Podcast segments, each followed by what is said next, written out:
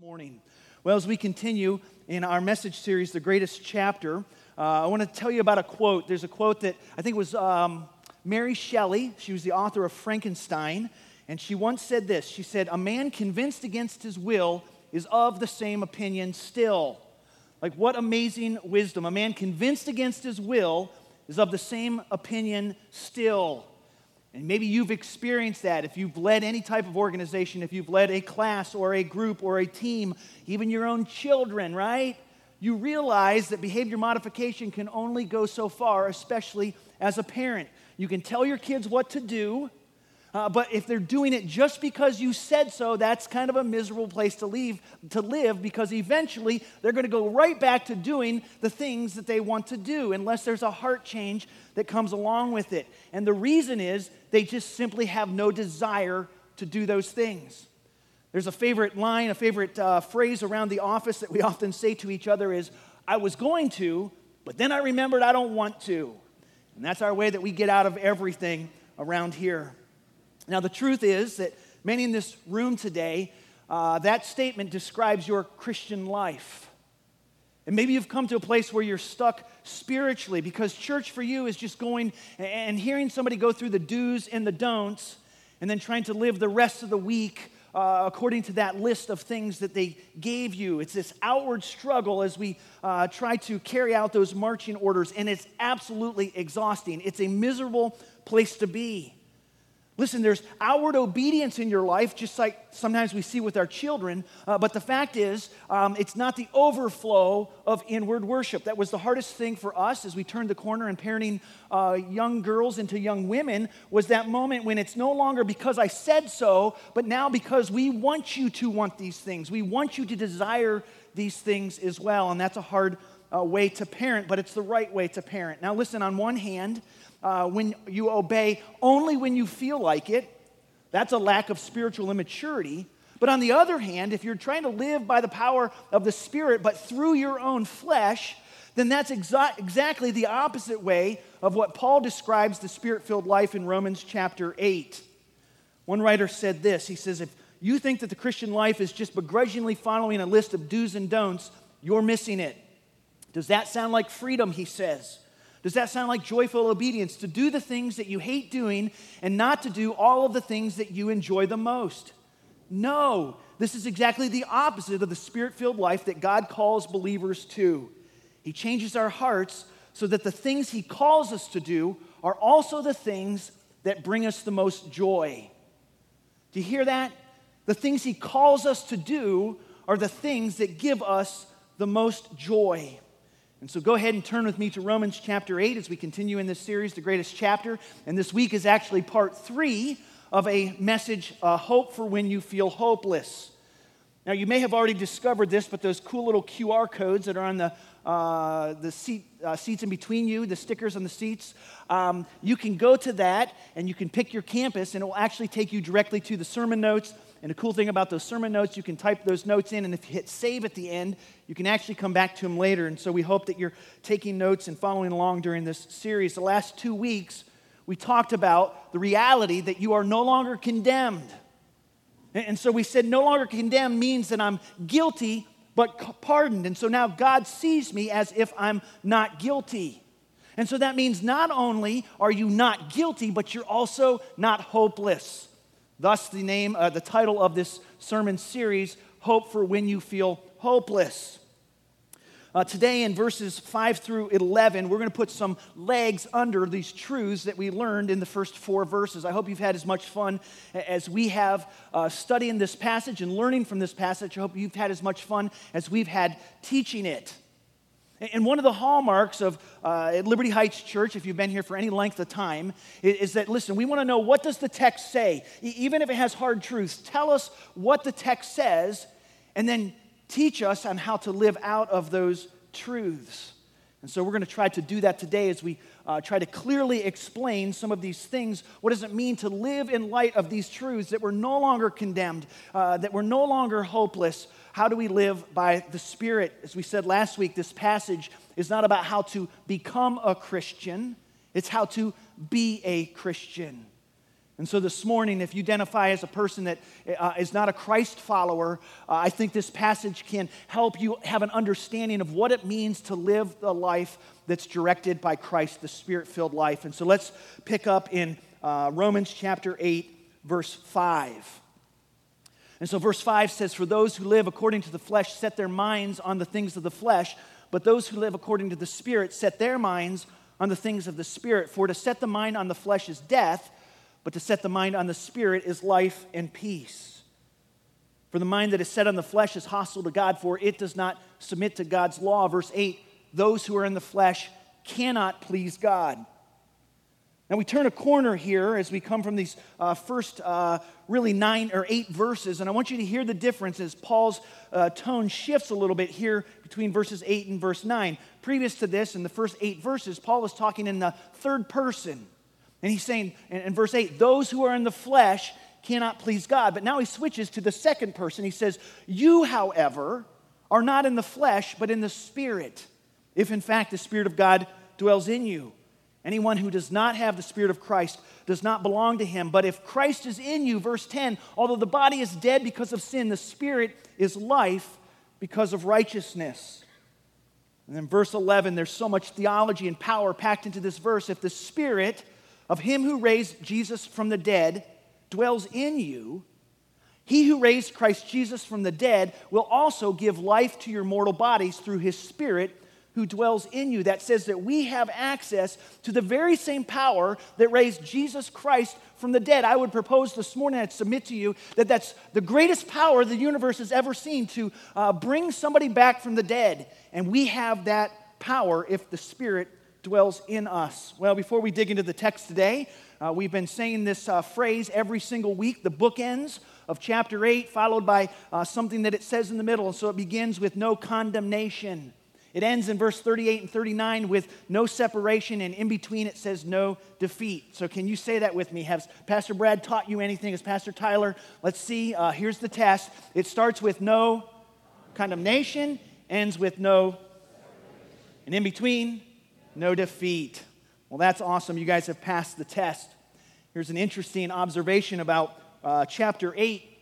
The Holy Spirit, if you were to read the first seven chapters into uh, verse or chapter 8, the first seven chapters um, don't talk about the Spirit as much as it does when it turns the corner here in chapter 8. I heard one writer, uh, or read one writer this week, he said, Listen, if you read Romans chapter 8 and you don't come away with a new understanding and appreciation of the Spirit that's in you, then you haven't read it correctly. In fact, in the first seven chapters, the Holy Spirit is mentioned just four times. And yet, in chapter 8 alone, in 39 verses, the Holy Spirit is mentioned 39 times. Excuse me, 13 out of 39 verses, 13 times. So, four times in the first seven chapters, and then 13 times in chapter 8. Well, today we're going to focus our thoughts around three principles, three keys to living by the power of the Holy Spirit. And here's the first one we have to vacate the throne of your life. You have to vacate the throne of your life. In the first four passages, or first four verses of this passage, Paul's declared that despite our guilty status, We've been pardoned in Christ. There's therefore now no condemnation for those who are in Christ Jesus. And then here in verse 5, Paul begins describing two completely different sets of people. In fact, it doesn't take a lot of explanation here, it's easy to see. Um, do we make choices based on our sinful flesh? Do we make choices based on our sinful desires? Or do we make choices based on what the Spirit who lives in us desires? It's Pretty simple to understand the picture that he's painting. It's pretty easy to understand what he's describing here. But despite the simplicity of this picture that he's painting, look at the spiritual weight that this carries in verse 6. For to set the mind on the flesh is death, but to set the mind on the spirit is life and peace. That term in the original language, to set the mind, literally means to prefer or to enjoy.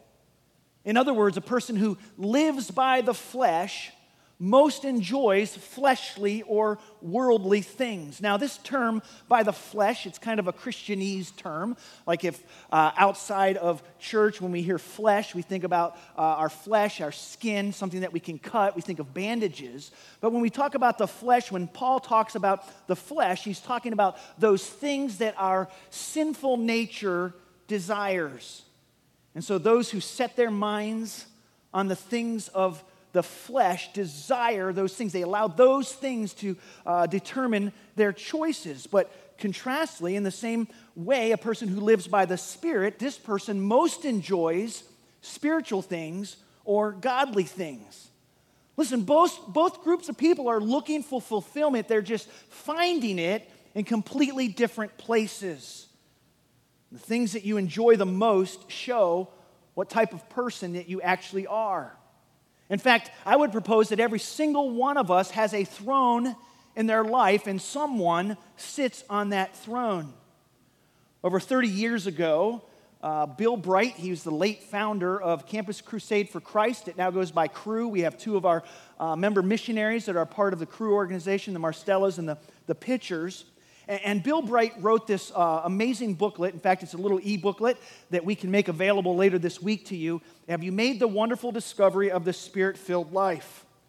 Now, if you're astute and you were here seven years ago, you may remember when we taught this uh, from this very uh, stage during our uh, series DNA of a Disciple in First John, but it's too good and too, uh, too easy to understand uh, to really not teach through it again.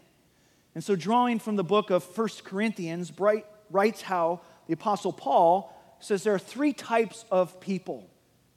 Let me read you some of these verses. First Corinthians chapter 2, verse 14 says this. It says, The natural person does not accept the things of the Spirit of God, for they are foolishness to him. Your Bible might say they are folly to him, they're foolishness to him. And so Paul is describing here the first person, which is the natural man. Over the years, many of you have uh, traveled with me on mission teams to Guatemala, and we go and we uh, do mission in the villages of San Pablo, which is in the uh, Mayan highlands in the Lake Atitlan area of Guatemala. And many of the people that, uh, that we work with there, their homes do not have running water. And so you can begin to do the math a little bit. They also, in that uh, culture, don't wear deodorant.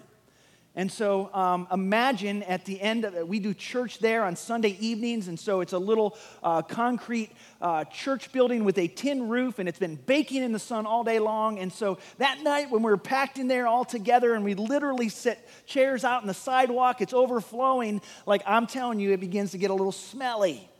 And one of the things that we call that, we say, is like they're el natural. That's not what Paul's talking about here. He's not talking about a smelly, a stinky person. Uh, he's talking about uh, a natural person. This is a, a person who does not accept the things of God.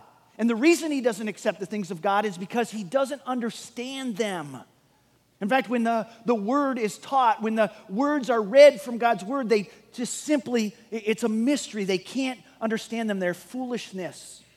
In church circles, we call this being lost or even unsaved. And this is the state of any person who does not have Christ in their life and if Christ is not in your life, he cannot sit on the throne of your heart. And we have some illustrations to help you understand this. Uh, I love this illustration. Notice that self is on the throne. And so that little picture uh, is a picture of some of us, maybe in the room this morning. Self is seated on the throne of our life, and outside of our life, outside of our uh, choices and our uh, outside of those things that influence us, Christ sits, represented by the cross there, outside of the circle. This is an unsaved person. This person has no desire for the things of God, no uh, hunger for the Word of God. That they find no joy in the worship of God. They don't have any satisfaction in gathering with the people of God. Quite frankly, they have no desire to know Christ or to submit to his lordship.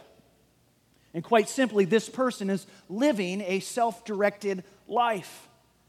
And all of those circles there, those big circles, those little circles, those are all the desires of the flesh. They're all the uh, desires that come from their sinful nature. And all of those things are influencing them and the choices and the decisions that they make. This is the same person in Romans chapter 8, verse 7, where Paul says, For the mind that is set on the flesh is hostile to God for it does not submit to God's law. That's what's happening right here. They're not submitting to God's law. This is the natural person. Now, back to 1 Corinthians, listen how Paul describes this next person. Chapter 2, verse 15 says, The spiritual person judges all things, but is himself to be judged by no one. For who has understood the mind of the Lord so as to instruct him? But we have the mind of Christ. And so, this second person that Paul's describing here is the spiritual person. This person has Christ in his life, in her life, and Christ is also sitting on the throne of their life. And so, what do we call this person in uh, church circles? We call this person saved. We call this person a follower of Christ, a Christ follower, a Christian. Back in the uh, book of Acts, they first started calling them followers of the way. When Christ is in your life and when he's sitting on the throne of your heart, your interests and your desires are directed by Christ. This person's mind is set on the Spirit, and verse 6 tells us that to set the mind on the Spirit is life and peace. Now, at the beginning of this message, I quoted uh, that quote that says, A man convinced against his will is of the same opinion still. So, does that, when you're convinced of something, when you're uh, forced to act on something that you still don't believe in, does that really sound like freedom to you? Like, is freedom just another way of saying, like, now I'm to have to struggle the entire rest of my life? I'm to have to work really hard to do all these things that I have no interest in, these boring things like praying, these boring things like reading your Bible. And the answer to that question is a resounding no. That's exactly the opposite way to describe the spirit filled life. He actually changes our hearts. He gives us a new heart so that the things that we want to do are also the things that bring us the most joy and bring Him the most joy. No doubt, if you've grown up in church, you've memorized 2 Corinthians 5 17 that says, If anyone's in Christ, he's a new creation. The old has gone and the new has come. And what this is describing, it's just a, a, a fancy seminary term we call regeneration. And regeneration is where uh, this problem of sin is resolved, this sin nature where we cannot please God, uh, we can't even uh, respond to God, is now solved by the old going away being replaced by the new. The old has gone and the new has come. And so here's an illustration of the person who's both saved and yielded to Christ, and Christ is actually directing their interests. And so this person is marked by the fruits of the Spirit love, joy, peace, patience, kindness, faithfulness, goodness, gentleness, self control. This person is marked by an effective prayer life. This person is marked uh, by the fact that they're empowered by the Spirit. Here's another way to put it this is a person who lives yielded to the Holy Spirit. They are pursuing and living the Spirit filled life. Listen, they're not trusting, they're not depending on their own willpower, their own ability to, to bear down, to try really, really hard, to follow all the rules like we talked about last week. Listen, that's not what it means. And the spirit filled life also doesn't mean that you have more of the spirit than the person sitting next to you. That's really bad theology, actually. We don't quite understand. Oftentimes we talk about that. God, give me more of the Spirit, and we often mean something different than what it sounds like. But you can't get more of the Spirit, but you can give more of yourself to the Spirit. That's what it means to be Spirit filled. And so we have the natural person and the spiritual person. Maybe instead of calling it the Spirit filled life, we could call it the Spirit controlled life. That's the uh, spiritual person. And so we have these two categories that's typically where our understanding stops saved and unsaved, right? Uh, those who are going up and those who are going down. Uh, last week, uh, we had baptism at our Lebanon campus, a young person. And so afterwards, our children's director was sitting with the kids and, and actually walking them through what it means to accept Christ, what it means to uh, become a believer. And somebody uh, whispered and they said, If we don't ask Jesus into our heart, does it mean that we're going and pointed down? Uh, yeah, that's the reality. It's somebody that's uh, the difference between going to heaven or hell. And so I told you that Paul describes three types of people in 1 Corinthians. There is one more just beside those two people. Because even if you have the Holy Spirit dwelling inside of you, you may not be appropriating all the grace that is available to you. In other words, Christ is maybe not sitting on the throne of your life. As a matter of fact, if you're a Christian and you feel often spiritually stuck, if you have trouble consistently on a regular basis practicing the spiritual disciplines, if you have uh, trouble uh, like your faith being vibrant and alive, like it's just a list of do's and don'ts to you, then this is likely the, the prognosis for what ails you. As I mentioned earlier, verse 11 says that we have the same power as Christians that raised Jesus Christ from the dead, and yet sadly, many Christians are simply never drawing on that power. It's like driving a Ferrari but you're driving down in the right lane going slow with your hazard lights on. You're not taking advantage of everything that's sitting under the hood of that beautiful car. Listen how Paul describes this third person. You turn the page in 1 Corinthians chapter 3, he says, But I, uh, brothers, could not address you as spiritual people. So he's describing the natural person, the spiritual person, but he's saying, listen, you, aren't the, the natural person because you're in Christ, but I certainly can't call you the spiritual person. Verse 2, he says, I fed you with milk, not with solid food, for you weren't ready for it. And even now, you're still not ready, for you are still of the flesh. Not the natural person.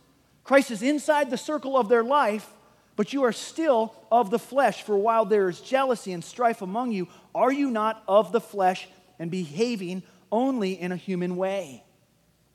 And so we call this person the worldly person. Here's an old fashioned term that we often used growing up it was a carnal person. And here's a slide to represent that. This person has Christ in their life, and so the cross is inside the circle, but self is still sitting on the throne and, and, their sinful desires are still driving their choices. They're controlled by the flesh, as Paul describes in Romans chapter 8. Let me say something that may be a little scary for some of you.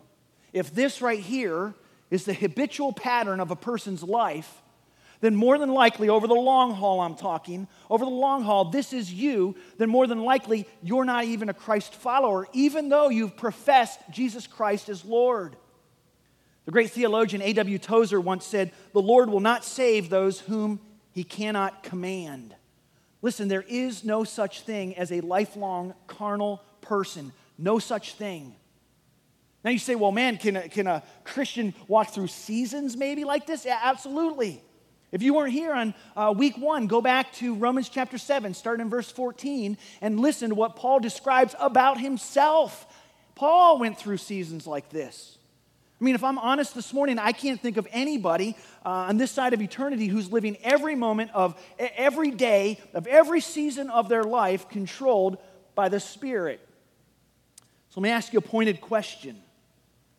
Does this third person that we described, and you can put that back up on the screen for just a second, does this third person describe you? Somebody that, that's saved but spiritually stuck. Do you constantly, constantly find yourself turning over that new leaf, but uh, always finding yourself back under the same rock. Like, I think that some of you have described that about your life to me, even.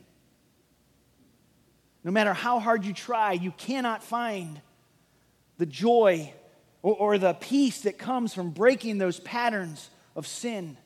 Let me describe it as plainly as I can. Some of us are truly saved, but battling Jesus for control of our life. Now, when we use that term carnal, means of the flesh, when we use, uh, say, a, a, fleshly person or a carnal person, oftentimes our, our, mind goes to somebody that's addicted to pornography or somebody that's involved uh, in, in, drinking and drunkenness. Uh, somebody that's involved in gossip, somebody that's always in the middle uh, of uh, creating problems, like they're always stirring up trouble. Uh, this does describe somebody who is in the flesh, but look back at that illustration one more time if you could put that back up there.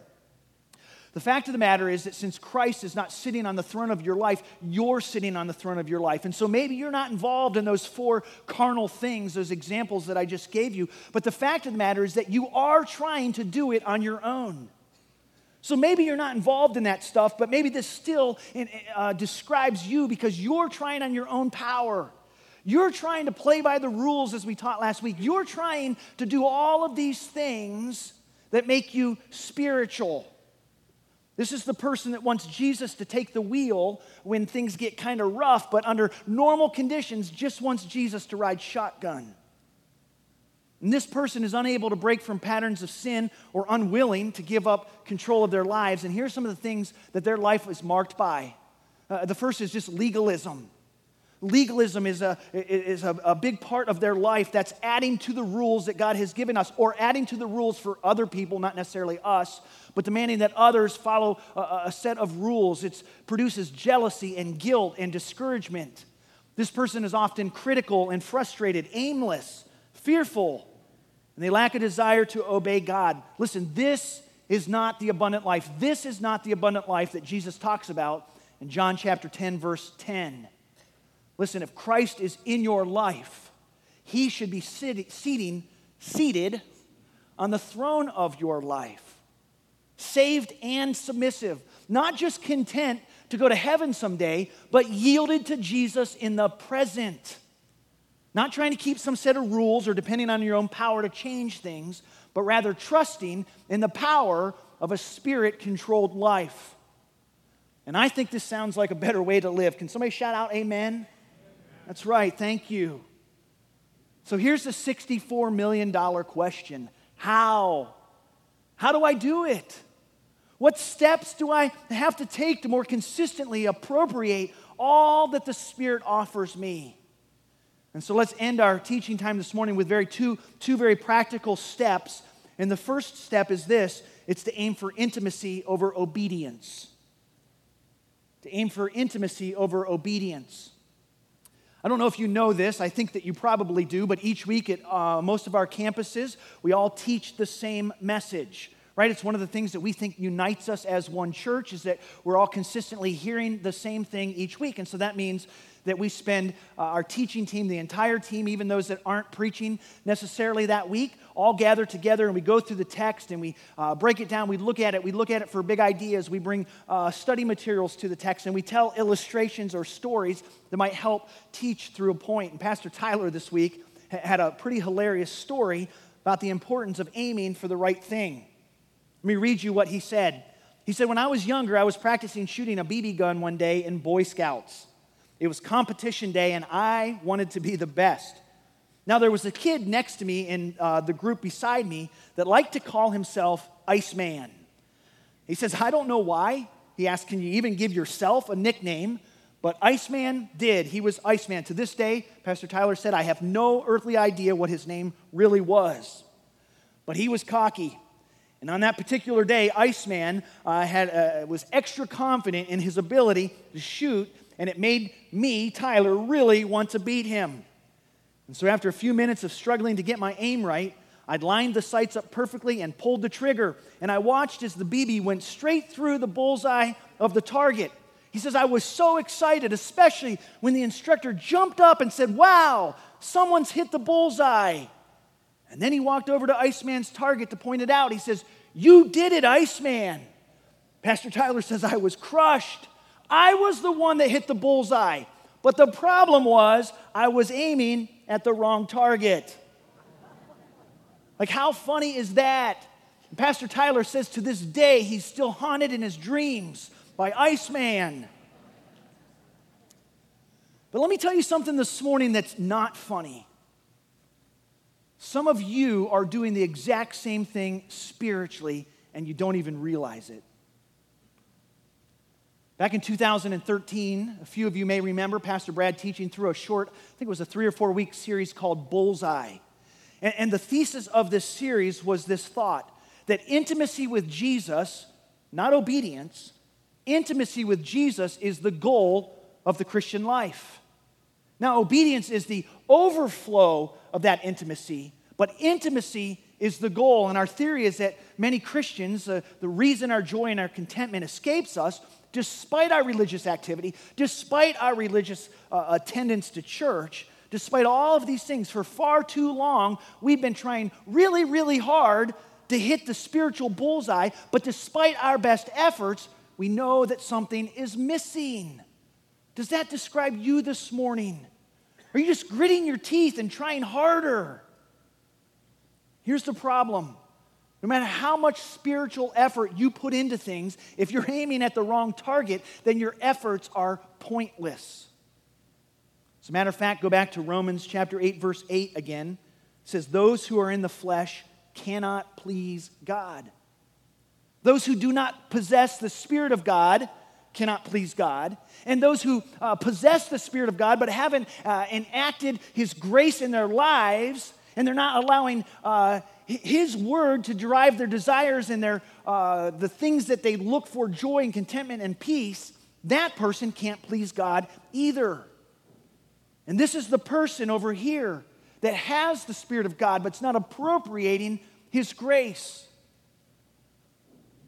This is a person that's relying on their own willpower. I want to tell you something that's both discouraging and encouraging. And so if you're listening, smack your neighbor and say, Wake up. Because I want you to hear this this morning. No matter how much human effort you put into it, you are never going to be able to please God consistently. And while that's bad news, here's the good news the Spirit inside you can accomplish what you cannot. But this only happens when you pursue intimacy with Jesus, not obedience. Let me be very, very specific. Many of you have spent your life uh, thinking and making obedience your primary goal. So much more so that many of you, many of us have grown up in churches where the teaching that we've sat under, obedience is taught as the highest virtue of our spiritual pursuits. But it shouldn't be. Now, doing the right thing, even when we don't feel like it, listen, does that honor God? Of course it does. But the bullseye that we should be aiming for is not obedience, it's intimacy. And the overflow of that life is spirit filled, grace empowered obedience. I think one of the best passages that uh, emphasizes intimacy over this white knuckle obedience is found in John chapter 15. And in verse 4, this is Jesus talking. He says, Abide in me and I in you. He's describing intimacy. Abide in me and I in you. As the branch cannot bear fruit by itself unless it abides in the vine, neither can you unless you abide in me. I love verse 5. I try to pray this as a prayer every morning. Jesus says, I am the vine, you are the branches. Whoever abides in me and I in him, he it is that bears much fruit. For apart from me, you can do nothing. So, apart from me, you can never please God. If anyone does not abide in me, he is thrown away like a branch and withers, and the branches are gathered, thrown into the fire, and burned. If you abide in me, and my words abide in you, ask whatever you wish, and it will be done for you. By this my Father is glorified, that you bear much fruit, and so prove to be my disciples. What's the evidence of a disciple of Christ? It's the fruit that they bear. But listen, when bearing fruit is the aim, that's what you're aiming at, it can be difficult to get it. Many of you know exactly what I'm talking about. That, that's a difficult thing to do. Like you're, that you're, you're just focusing on the list of do's and don'ts. You're focusing on the rules instead of intimacy, and bearing fruit is difficult. It's just like the branch that's entirely dependent on the tree for fruit. In the same way, we're entirely dependent on God for any goodness that's to come out of our lives. And so, who doesn't want the fruits of the Spirit? Love, joy, peace, patience, kindness, goodness, faithfulness, gentleness, self control. We all want those things. In fact, I would propose to you that almost everybody in the world is seeking those things in one way or another. But the problem is that they only come from a relationship with Jesus Christ. They only come from abiding in Him. That's why Romans 8, it says to set the mind on the Spirit is life and peace. So let's get a little more practical. What do we actually do to receive the grace that we need to obey, as opposed to just trying really, really, really hard to change. Again, this is something that we've taught before, and since we learn by repetition, and because it's actually the steps to live out of what's being offered here in Romans chapter 8, we have to work hard to get more grace. It's our last principle this morning work hard to get more grace.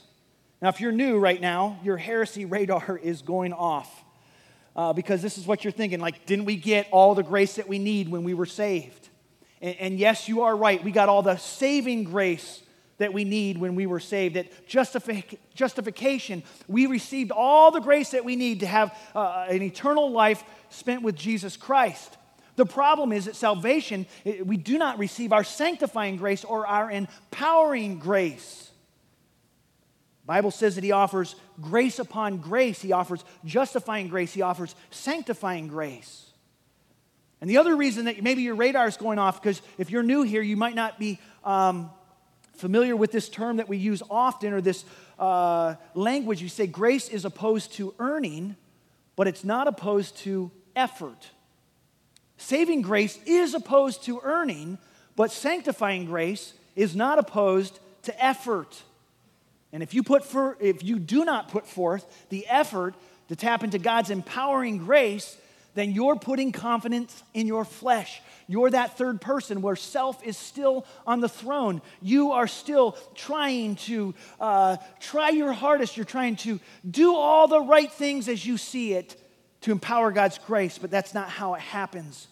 That's not what Paul's talking about in verses 5 through 8. And if that describes you, you're stuck in the slow lane driving that Ferrari. At LHC, you'll often hear us talk about habits of grace. Or sometimes we refer to them as the means of grace or the buckets of grace. Uh, I've even referred to or heard it referred to as the spigots of grace. And if you're new and unfamiliar with those terms, they really can just be called the spiritual disciplines. One of the best books written on uh, spiritual disciplines is this book uh, called Spiritual Di- Disciplines for the Purpose of Godliness. It's by Don Whitney. And each chapter states a different discipline and then says, for the purpose of godliness. And so, Bible reading for the purpose of godliness, scripture memorization for the purpose of godliness. And the reason that he says that is because if we pursue a discipline for the purpose of getting our lives together, like if we come to Jesus because we want him just to fix things, and so we're doing all these things that we think are right and, and not doing the things that we think are wrong to try to fix our lives and get uh, our lives together, for God to kind of fill in some of the holes in our lives, listen, we miss the point or, or the target. The point is intimacy with Christ. And then that grows into godliness. So, what are the habits of grace or the spiritual disciplines? It's Bible intake, it's, it's reading, it's studying, it's scripture memorization, it's prayer, it's worship, it's service, it's solitude. Now, when we talk about the habits of grace, uh, there's something that we want to tell you that's coming up, and this is kind of a, a shameless plug here. How many of you in the ministry mall in the last couple months have noticed that the big next steps uh, graphic has changed? Has anybody noticed that? Anybody? Okay, yes, thank you. We got one person that has noticed that it's changed. It used to be one of the next steps was membership 101. It's where you, a class that you go to uh, to learn what it means to uh, connect and to identify with this specific body of Christ. But now the next graphic is maturity 201 and then multiplication 301. And all three of these are classes that we want every single person in the church to walk through. And we have one of those classes that's coming up in the month of August. And we're going to teach through, as an overflow of this sermon, teach through some of these different disciplines and what it means. And so we want you to sign up. We're going to have opportunity. It's a three week uh, class on Sunday evenings. And if you can't make Sunday evenings, we'll also do it on Wednesday evenings. So I think that we can go to, uh, yeah, lhc.life slash maturity to sign up. And so uh, after church today, there should be all kinds of sign ups as we go to take this class, and we're going to literally walk through these things like, how do I study the Bible more? Like, what's a, what's a good method for studying God's Word as opposed to, you know, just waking up in the morning and hoping that God blesses me when I open it up to Judges chapter 18, verse 3. We're going to walk through what it means to develop some of those disciplines. That's part of pursuing intimacy with Christ, and then overflowing out of that will be obedience. And so that's just some of the things that we'll teach through. Uh, there's many more, but those are the primary things. And when we do these for the purpose of growing in intimacy with God, we see obedience overflow as a result of His word. And when our aim is obedience, when our aim is obedience, we get stuck. But when our aim is intimacy, that's when we find life and that's when we find peace. Listen back to our Ferrari illustration. The spiritual disciplines are the gasoline to the engine that's under the hood of our hearts. And as you pursue intimacy with Jesus by practicing these spiritual disciplines, you will be pursuing the spirit filled or the spirit controlled life. and obedience will be the overflow. And so let's wrap up this three part message this morning with this challenge quit putting your effort into keeping the rules more consistently and start putting your effort into pursuing Jesus more passionately. Can we agree to do that this morning? Would you all say amen? Let's bow our heads in a time of response.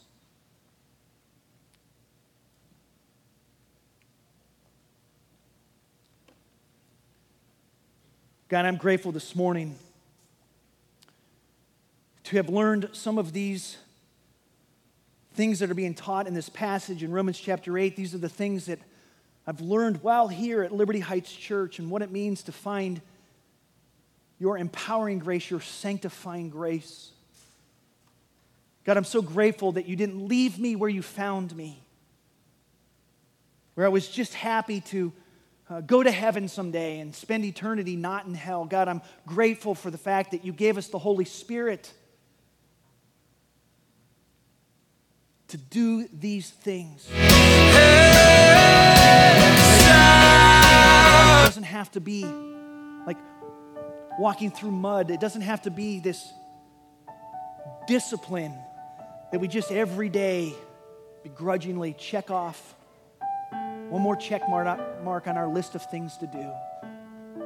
God, I'm grateful that you've given us the Holy Spirit to live the abundant life. I'm grateful for when Jesus told his disciples that, listen, when I leave you, it's to your advantage because something better is going to happen. I'm going to give you the Holy Spirit. God, I pray today that you would overwhelm us with this sense that we have the power in us right now. Those who profess Jesus Christ as Lord have the power the same power that raised Jesus Christ from the dead. And thank you for empowering us with that grace. God, for those this morning that can be described as that natural person that don't identify as a Christ follower, that have not yet placed their saving faith, Jesus Christ, God, I pray this morning that you would draw them to yourself that you would convict them of the sin in their life, that when they compared their life against the life of Jesus, they would understand that they fall short of your expectations of holiness. But God, that they wouldn't be intimidated by the thought of holiness, knowing that it can be achieved through the power of the Holy Spirit. God, I'm grateful that when you look down at me, even though I am guilty and deserving of hell, you've looked at me, you've pardoned me, and you see me as perfectly innocent and deserving of an eternity spent with you. God, that's my prayer for everyone in this room to experience this morning. Pray all of this in Jesus' name.